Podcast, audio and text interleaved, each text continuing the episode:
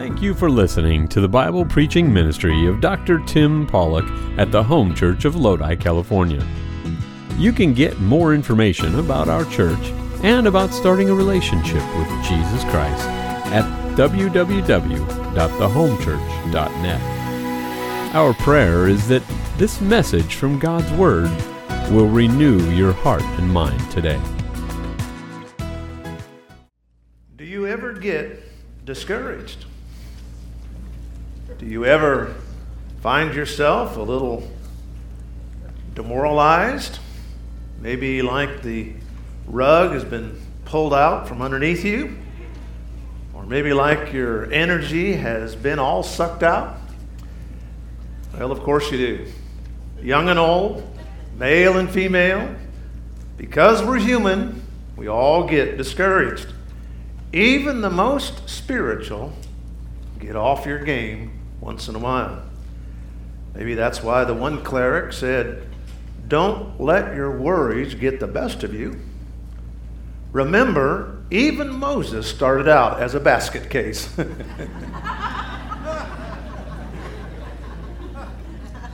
I probably shouldn't, but I just have to share one I read. One fellow said, My buddy has been really depressed since his pet dolphin died. His life has no purpose. and that's me and you sometimes. We have lost our purpose. It seems like we just get discouraged in life. We are in a three part series on the subject of encouragement, or as the Bible terms it, at least the King James Version, the comfort of God or the encouragement of God. He also uses the word consolation. Nine amazing verses from 2 Corinthians chapter 1 where that word is used 10 times. It is the single greatest passage in all of Scripture and perhaps the greatest single passage in all of history on how to deal with discouragement and how to pass on that encouragement that God gives us. And so, uh, let's bow for a word of prayer. I hope that you'll join us in the home there. Don't be taking too many trips to the kitchen now, all right? Uh, stick with us. You might miss just that point that God wants to touch you with. And so we're certainly glad you're, and I know some are not feeling well, and this sickness has got some folks, so you just know we love you and we're praying for you. All right, let's all bow our heads for word of prayer. Father, we do thank you this morning for your grace and for your mercy. God, how I praise you that you are the God of encouragement. And where others cannot do it, you have always come through. Thank you. And I pray that you'll be with us this morning. Bless this great group that's here. Thank you for each one. Lord, they've gotten up, they've uh, assembled, and Lord, that's not easy to world like we live in to do that. And so I pray that you will give them something. We thank you in Jesus' name. Amen. The book of Second Corinthians. It is uh, a very uh, different book than 1 Corinthians. Corinth, to whom the book was written to, the believers in Corinth, is a small little city on an isthmus in northern Greece. It was a uh, cosmopolitan city. It was a city that uh, had quite a reputation for sure. And yet, uh, Paul's ministry there as a an evangelist, as a missionary, and sort of as a pastor, was absolutely phenomenal. He stayed there for 18 months, and God just poured out his blessing on that church. I mean, day after day, week after week, crowds were increasing. It was absolutely incredible. As you might imagine, it caught the eye of some people around. And when people are, when that happens, they're going to start criticizing and saying things, there's going to be some satanic pushback. They begin uh, to uh, lie about Paul, thinking that if they could bring the leader down, maybe the whole thing would topple. And so they would say all kinds of crazy things. They said, for example, that he really wasn't qualified to be doing what he was doing. He didn't have their credentials. He wasn't educated uh, like they were. He might even be embezzling. And that's, you may remember Paul talked about, okay, we're going to send so and so with the money to make sure everybody's good with that. And so they thought that uh, he might be embezzling. Others uh, considered that maybe his marital situation was a little bit weird. And so they accused him of maybe some areas about infidelity, for example. Others said he simply wasn't apostolic enough. I mean, if you were apostle, you wouldn't be like you are, because in your personal presence, you're not really that much. I mean, frankly, you don't have that air of authority, and uh, you're not presidential enough, as they might say. Then the Holy Spirit alerts us that there was, in particular, one demonized person who just made it their mission, male or female, we're not told, but it made it their mission, hell bent on tearing down everything good Paul was doing. In fact, Scripture goes ahead and just tells him that he was a messenger of Satan. He was going to subvert, or she was going to subvert the work of God. As a result of that, the Holy Spirit allowed us to look into the very heart of Paul he was forced to leave the actual exposition of the word, and he was forced to defend himself. It's not comfortable for most people to talk about themselves. I know it's not for me, especially in a setting like this. You don't especially want to lay out all your feelings or your issues. And Paul, uh, same way. It, uh, in fact, several times during Second Corinthians, he said, "I feel like a fool talking like this, but I have to do this." The Holy Spirit inspired him to say these things. And so Second Corinthians is written through the eyes of a man who is defending his apostleship. He is defending the things of God, and he is encouraging us by saying, Here is how I have found encouragement in the midst of all this. Now, many people are surprised to learn that spiritual people sometimes get distressed, and sometimes suffer discouragement. According to Pastoral Care Inc., George Barna, the famous uh, uh, pollster, and also Fuller Institute, they say that two thirds, um, particularly 57% of pastors that they poll, feel fulfilled but very discouraged and stressed. One third of them, 35%, actually battle depression. And then a very striking statistics, and this is a pre COVID statistics, it may be more now. 1,500 pastors, and probably more accurate to say ministers, maybe not all senior pastors, but 1,500 pastors, ministers, leave the ministry each month. Folks, that's a tragic and a terrible thing. Many of it, much of the time, something like Paul there, they're being attacked, whether it's real or fictitious, they just get stressed out. And then, of course, there's family issues and personal issues. The fact of the matter is, everybody, the point I'm making is that everybody gets discouraged. So, how do we comfort ourselves in this kind of a situation? Well, God says, here's how you do it. And He gives us seven very clear ways. And this is a passage that, especially as we'll go over some of the verses today, you've got to keep your wits about you because it gets a little bit, uh, seems like upside down. Seven factors. Number one, we talked about the beginning of comfort last week.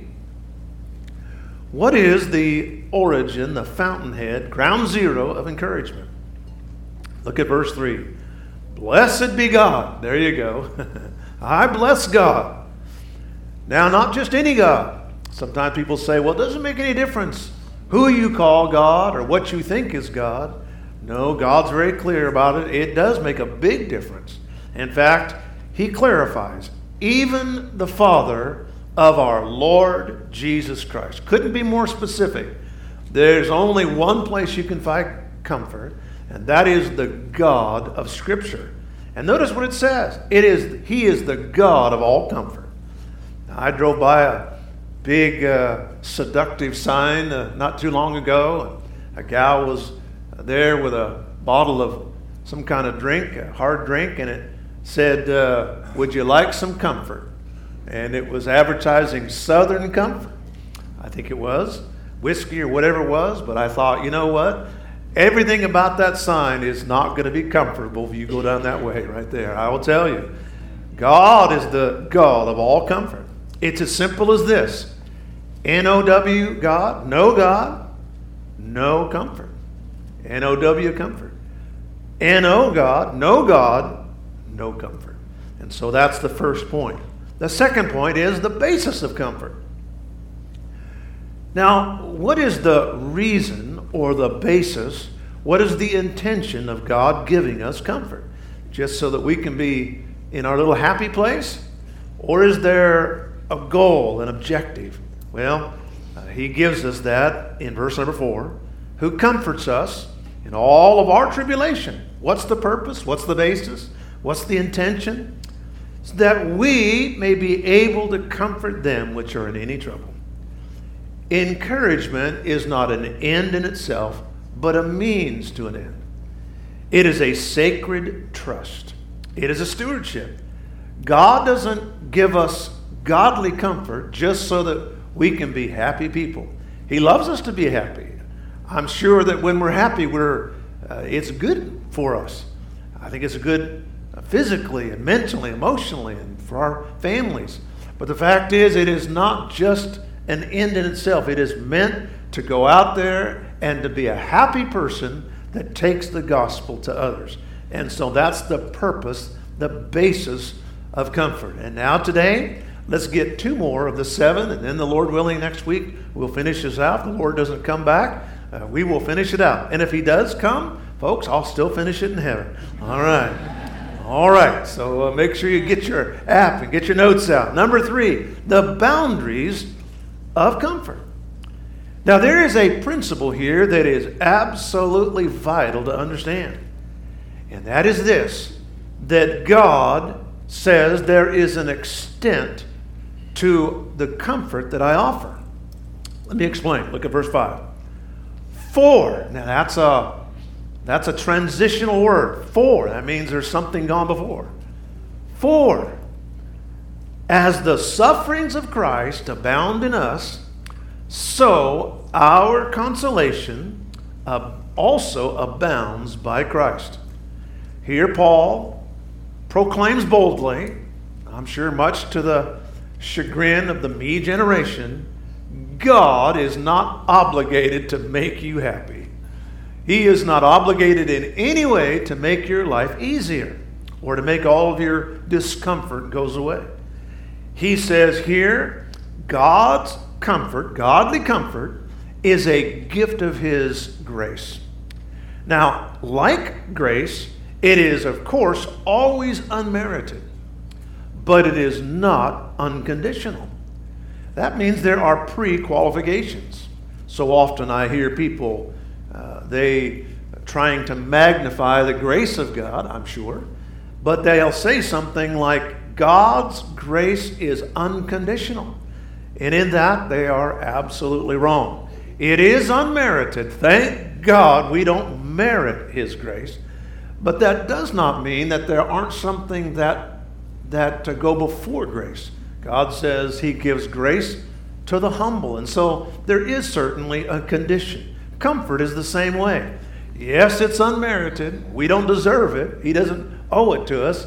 But He very clearly says that to the extent that we suffer, not just suffer, but to the extent that we suffer for Christ, is the same extent that I'm going to give you comfort. Now, a little spoiler alert here. For many of us in the 21st century, especially in the Western world as believers, for us, the extent of our suffering is that we sit in a beautiful auditorium and somehow the sound is a little bit buggy, or maybe the air conditioner goes out and uh, we get a little bit warm, or as it is sometimes in our church, it gets too cold. By the way, blankets are allowed here in the church, just in case you want to know.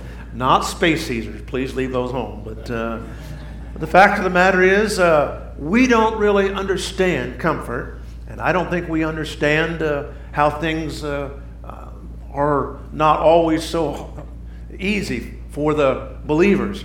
Because as Western world believers, we kind of don't uh, we don't have to endure that too much. Or God forbid, if somebody should sit in my seat, I've been persecuted. Like one wise guy said, people are funny. They want the front of the line, the middle of the road, and the back of the church. and uh, but I will tell you, uh, that's not persecution. If I have to sit in the front row of church, that's not being persecuted, folks. That's being blessed. In an era where the New Testament was set, however, unashamed followers of Jesus were often ostracized, even by their own families. They were marginalized by the community mindsets. And some of the worst persecution came from government and religious leaders who, charged with leading people, only did so to line their pockets or for some power trip. They loved that control. Sadly, not much has changed, has it?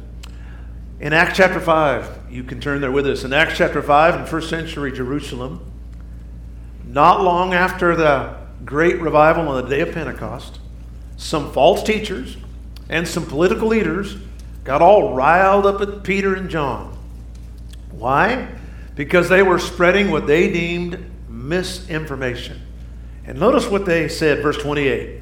These false teachers and these political leaders saying, Did we not straightly command you that you should not teach in this name?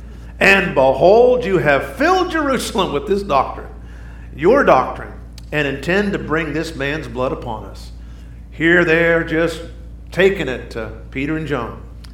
Then, verse 29 Peter and the other apostles answered and said, By the way, this is a key principle in Scripture. We ought to obey God rather than man.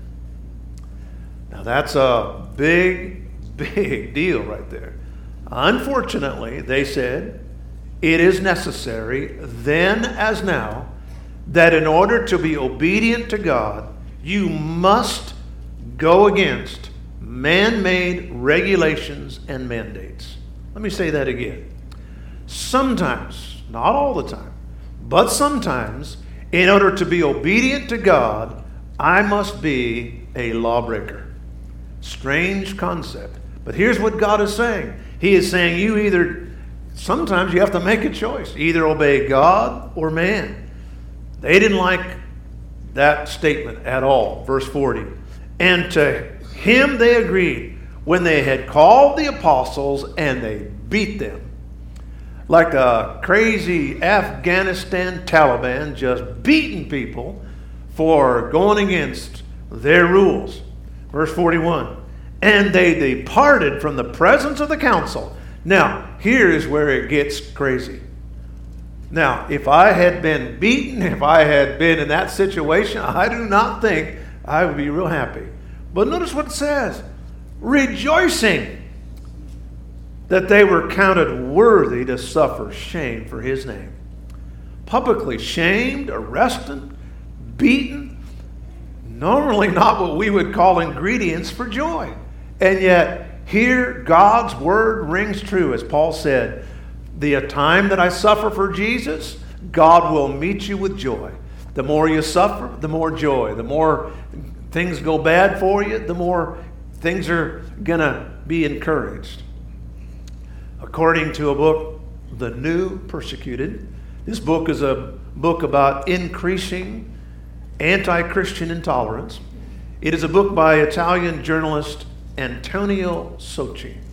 It's interesting because in this book, he came up uh, through study with some surprising, tragic facts. Two thirds of all Christian martyrs in the history of the church. We imagine that all the martyrs, you know, were yesteryear. Did you know that two thirds of the Christian martyrs have actually died in the 20th century? Now, we're certainly aware, of course, those who died in Hitler's Germany and Soviet Union, but millions have died for the faith in places like Turkey, where a million and a half Armenian Christians were murdered. It is estimated that 160,000 Christians have been killed every year since 1990 in countries like Pakistan, Sudan, Algeria, Nigeria, Eritrea, and of course now there's at least 10,000 or more Christians in Afghanistan that uh, unfortunately our administration feel they're, they're left to themselves. And you can be sure it is going to be tough. Now, folks, Paul said the crazy thing about this all is, verse 5 of 2 Corinthians 1 as the sufferings of Christ abound, so our consolation will be abounding by Christ. That is shocking. Jesus also told a shocked audience in Matthew chapter 5. They were gathered on some Judean hills one day, uh, 2,000 years ago. Verse 11 of Matthew 5 Blessed are ye when men shall revile you and persecute you and shall say all manner of evil against you falsely for my sake. Verse 12. Here it comes again. Here's what Paul said. When you are persecuted, you're going to get joy. Rejoice, be exceeding glad, for great is your reward. Not only in heaven, but there is a earthly reward of joy. This is the longest of all the eight beatitudes. This is uh, that wonderful, great sermon that Jesus preached. But notice this is the only beatitude that Jesus personalized. Notice what it says. He said in verse 11, Blessed are ye. That's the Old English way for you. Blessed are you. Other times it says, Blessed are they, blessed are they. This is the one time where he says, Blessed are you specifically. That is, those of you who live biblically, those of you who share the gospel, those of you who stand for righteousness, those of you in particular that suffer for Jesus or stand for Jesus, you will also be comforted by Jesus. Reviled, persecuted, criticized, but you're going to be encouraged. In biblical times as well as today, people have found that making a public declaration for Christ means pushback, imprisonment, beatings, torture, or even death. But the church rolls on. An early church leader named Tertullian in 200 AD said this Kill us, torture us, condemn us, grind us to dust, but the more you mow us down, the more we grow. For the seed of the church is the blood of Christians. That's a great quote to remember. The more every single drop of our blood springs up, some 30, some 60, and some 100 fold. That's what Paul told the Philippian church in Philippians chapter 3. Be on your guard, he said. Be careful because these people are some nasty people. He said, These Judaizers, these Christless religion, he said, they are some bad dudes. Look at verse 8. I have suffered the loss of all things. It has affected my family, it has affected my health, it's affected my finances. You name it, I have suffered. But I do count it like a bunch of dung, garbage. He said, because I have won Christ in all of this. There is a closeness to Jesus, there is a presence with the Lord. He said, I would do it all again because of that joy that I have received. Now, folks, today in 2021, just like in Paul's day in 41 or whatever it was, there are thousands who suffer daily for Christ. We may not have a evil emperor breathing down our necks like Nero was in Paul's day. And again, maybe we do, I'm not sure. But I will tell you this that the fact of the matter is, the more they do, the more God promises to give us joy. Suffering can take many forms. Look what Paul told the Galatians in Galatians chapter 1 and verse number 10. He said, If you uh, suffer for Christ, if you stand for the Lord, you just watch what happens. For now, do I persuade men or God? Or do I seek to please men? For if yet I pleased men, I should not be the servant of Christ. God said, The day that you become a Bible believing, Christ honoring, soul winning uh, Christian who stands for the Lord is the day that people are going to begin to mock you. And often the crazy thing is, the cruelest persecution comes from those who consider themselves spiritual or at least moral. Today, we live in a funny day. Christ rejectors living with an air of moral superiority. They say, well, at least I'm not an intolerant person, or at least I follow the science. Folks, I will tell you, if you choose to take a stand for Jesus, righteousness, and truth, you will be forced likely at some point to decide whether I'm going to please God or people. But thank God, if you choose to, choose to serve the Lord, look at verse 5 again. As the sufferings of Christ abound in us, so our consolation also abounds by Christ. Meaning, the more we suffer for Jesus, the more the encouragement will come. Jesus powerfully warned about this in Matthew chapter 10. Look at Matthew 10, verse 33. He said, If you deny me before men, I will deny you before my Father which is in heaven. That's a pretty bold statement there. Now, let's get the setting of that just so there's no misunderstanding here. The context of that is this that if you die denying Jesus, then uh, you will not be able to spend eternity with God in heaven. That's the, the bottom line. But it's certainly not a wrong application to say for believers who deny their Jesus, they will not maybe lose their salvation, but they certainly lose their favor of God. And that's what he promises in verse 32. Whosoever, therefore, shall confess me before men, this is again what Paul said, him will I confess before my Father which is in heaven.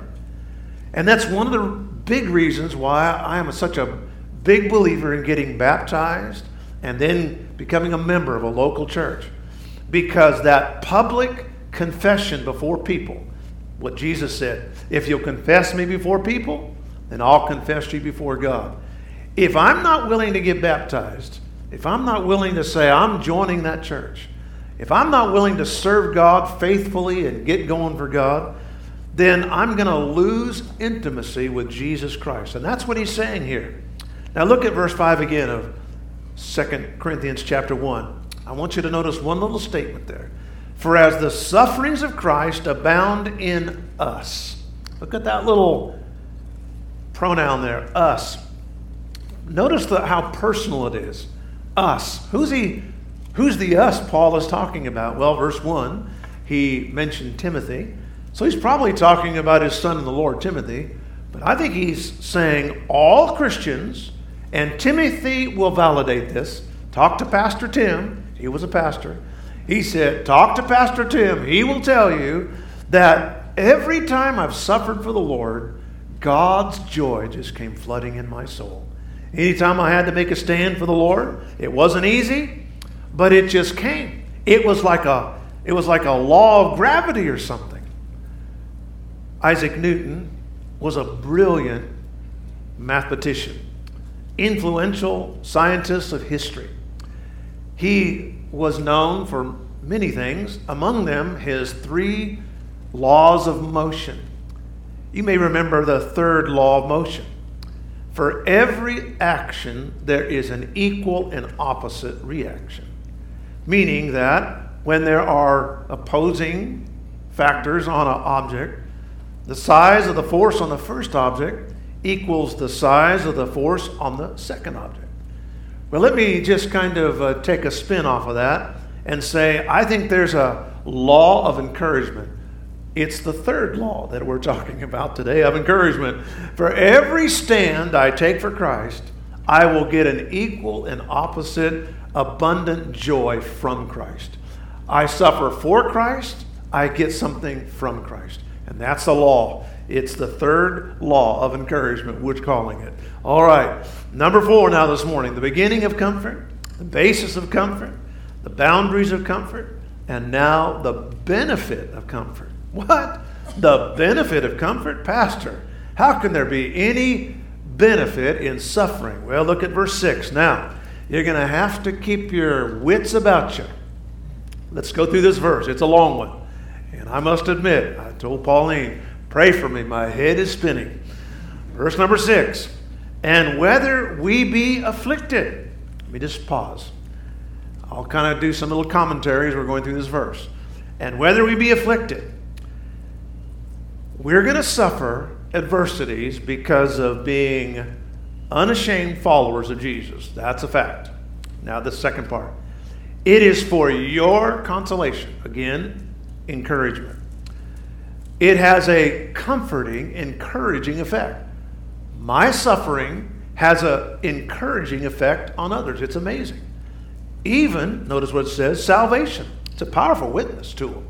When people see me suffer for the Lord, which is effectual, meaning whether uh, in good times or tough times, there is a benefit. There is a great uh, effect that it has in the enduring of the same sufferings which we also suffer, or whether we be comforted. If then God comforts us, he will comfort you too. So, really, as it says, it is for your consolation and salvation. Therefore, here's the point. He said, Sometimes I suffer, God uses that. Sometimes I don't have to suffer, God uses that. What I've noticed is, is that in all the things I do for Christ, God uses it to, in, it's, a, it's a great tool in helping others. And the great thing is, he said, I began to be encouraged myself, I encourage others. He said, it is a tremendous benefit for the glory of God. Jackie Robinson was the first black person to play Major League Baseball. It wasn't easy. He faced many ignorant people. Some players would even stomp on his feet. One day, while playing in his home stadium in Brooklyn, New York, he made a very dumb error. And predictably, some moron fans began to ridicule him and say nasty things. There he stood, second base, humiliated, when shortstop Pee Wee Reese came over, put his arm around Jackie Robinson, and stood next to him and looked at the crowd. The stadium grew quiet. They realized that they were way out of line. Jackie Robinson later said he was so full of shame. He said, but it was that moment that saved his career. You know, I think sometimes we're like Jackie Robinson. We're full of shame for something maybe we didn't do wrong. Other times, we are full of shame for things we did do wrong. Jesus comes, puts his arm around us, and sometimes it's in the form of a brother or sister in Christ who will bear our shame and will look at this world's and all of their condemnation and say, I'm with this person. And that's what God gives us the grace to do. And that's what we're to do. Look at verse 7. That's what Paul was saying in verse 6. And look at verse 7. And our hope of you is steadfast. I am confident. You are so strong in the Lord. You know, it's good to have somebody give you a, a good uh, slap on the back. Knowing that, as ye are partakers of the sufferings, I can't tell you you're not going to suffer, brothers and sisters. I can't say it's going to be a walk in the park, a piece of cake. No. But I know this God is always faithful. Encouragement is on the way. Look at that last part. So shall ye be also of the consolation. Here's what I know God is faithful to come. When you stand for Him, God will use you for His glory. Why was he so confident? Because these people were steady, solid. They were veterans of already a lot of pain for Jesus. They had stayed the test of time. Martin and Gracia Burnham were married with great mission work in their hearts and souls. For 17 years, they served faithfully in the land of the Philippines. All three of their children were born there. These people were dedicated they were effective and sincere. And yet, tragically, on May 27, 2001, while celebrating their 18th wedding anniversary at a beachside resort, Martin and Gracia were taken hostage by a militant terrorist organization with ties to Osama bin Laden. They chained the couple to guards, marched them through the jungles, rationed food. For over a year, you may remember if you were here around then or remember the story, their health deteriorated and yet their health remained sturdy. Martin apparently had a little premonition this wasn't going to end well. He wrote a note to his children that maybe through all of this, God would get glory. And that proved to be accurate. For on June 7, 2002, the Philippine Rangers attacked the terrorist camp. Unfortunately, they were caught in the crossfire. Martin died, Gracia was wounded. How do you begin to say, hey, how can this be for the glory of God? How can this be anything good? But a sovereign God says all pain for Christ has a purpose. Our problems, our struggles, our heartaches, all can be for God's glory. And that's exactly what David said in the great convicting psalm, Psalm 50. Psalm 50 and verse 15. Call upon me in the day of trouble. Call upon me in the day of trouble. Not easy to do always. Sometimes we kind of run from God in the day of trouble. But call upon me in the day of trouble. I'll deliver you. What'll be the result? You will glorify me. You will glorify me. Not always a easy assignment to live for God's glory through troubles. Consider for a moment the blind man in John chapter 9. There he is on the side of the road. Jesus and his followers pass by, and his disciples had a question. Verse 1. And as Jesus passed by, he saw a man which was born blind, or was blind from his birth. Verse 2. And his disciples asked him, wrongly, by the way, Master, who did sin, this man or his parents, that he was born blind? They kind of had a crazy thinking. Some people kind of have the same idea now, you know, kind of a karma concept. Verse 3 Jesus answered, Neither hath this man sinned, nor his parents. What? They didn't sin? No. That's not why this man is born blind. This man is suffering, listen, that the works of God should be made manifest in him. Really? A lifetime of darkness, never had seen his mom or dad, never had seen a beautiful sunset or sunrise like we've seen lately. Why was this man born blind for the glory of God? It just seems strange. But Jesus didn't back down. He didn't waffle, oh, uh, waffle from what he was saying. He was saying, absolutely. This is from God. Now, I'm sure that man probably would have picked another uh, plan in life. He would have picked another goal in life. But God said, that's going to be your ministry. You're going to be born blind for my glory. Imagine for a moment when the Holy Spirit uh, came to precious Virgin Mary and said, You're going to bear a child. You're going to have to suffer from people's bad attitudes, but you need to know this is the Son of God. Wow, that's a high, lofty concept there. Moses, you're going to suffer, but you're going to be suffer in a different way. You're going to be raised in absolute, the most decadent of riches. All right, I'll suffer, but I'll do it, Jesus. and uh, like one pastor came to my office one time, he wanted to be a missionary. He said, Do you think I might be able to share my ministry with your church? I said, Well, what is it? He said, I feel like I need to be a missionary on a cruise ship. and uh, I said, Well, I tell you what, I'm not sure. I, but I don't think I could bring that before my church. I just don't think we'd go for it. And uh, I'll suffer on a cruise ship for Jesus. But now, uh, Mary and Moses, those were some interesting things for God's glory. But this man, born blind, yes, wow, I don't understand that. But that was God's plan for him. Consider Mary and Martha in John chapter 11. Mary and Martha were very personal friends of Jesus. He often stayed at their home, ate at their table.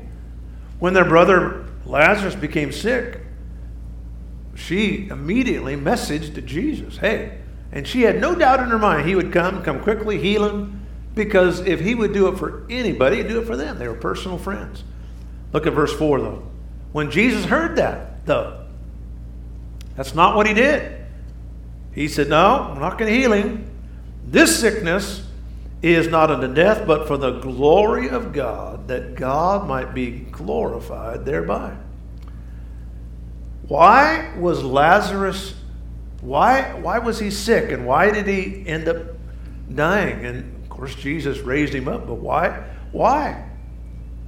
Well, I'll tell you why. Because it wasn't because he ate the wrong food. Now, I think you ought to try to eat well. It wasn't because of a lack of exercise. I think you ought to have uh, and eat your good uh, and have, you know, good exercise. But it was none of those things.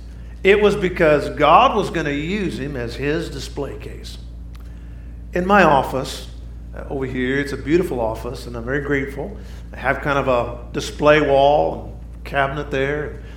They're going to try to get a big, beautiful one for me someday, and uh, I'm looking forward to that. And I have all kinds of little trinkets, some from mission journeys, other places. And but I've noticed that each thing there, you know, the cabinets, the holders, the frames, they all are really unimportant. They kind of add to it, but it's what's inside that makes all the difference. Our lives are just uh, displays for the glory of God. Amazing how God brings these things, we're just God's display cases, that's all, for the glory of God. We take our limitations. Some of those things in my office aren't so good. But you know what? God uses them. He displays our life. Look what it says in Philippians chapter 1 and verse 29.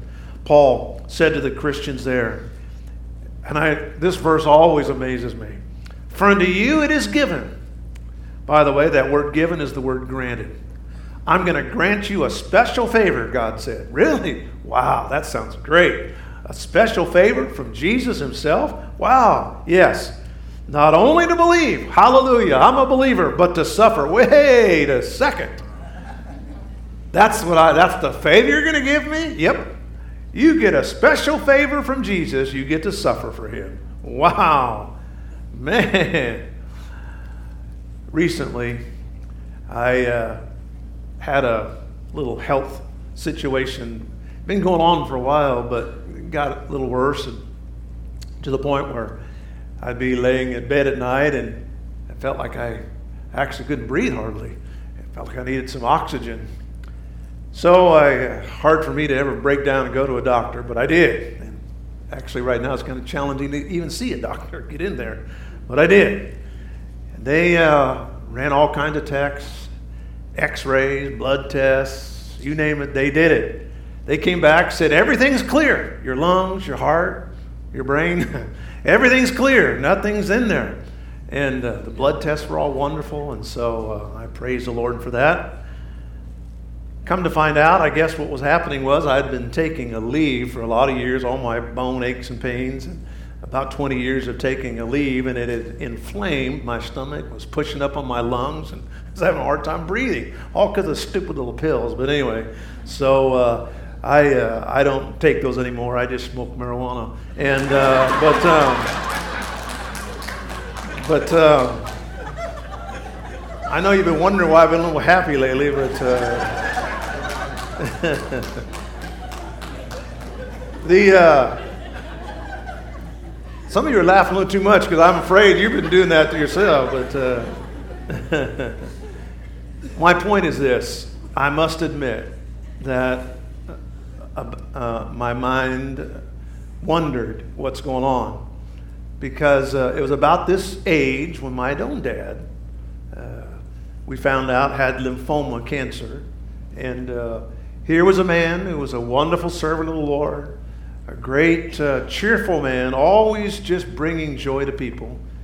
And it was so challenging to see him sometimes suffer melancholy because, and much of it was related to his sickness. And, um, the church uh, wasn't able to flourish like uh, it had once had. And then, after his six year journey of cancer, uh, God took him home. Really, a relatively young age, uh, in his uh, mid 70s there.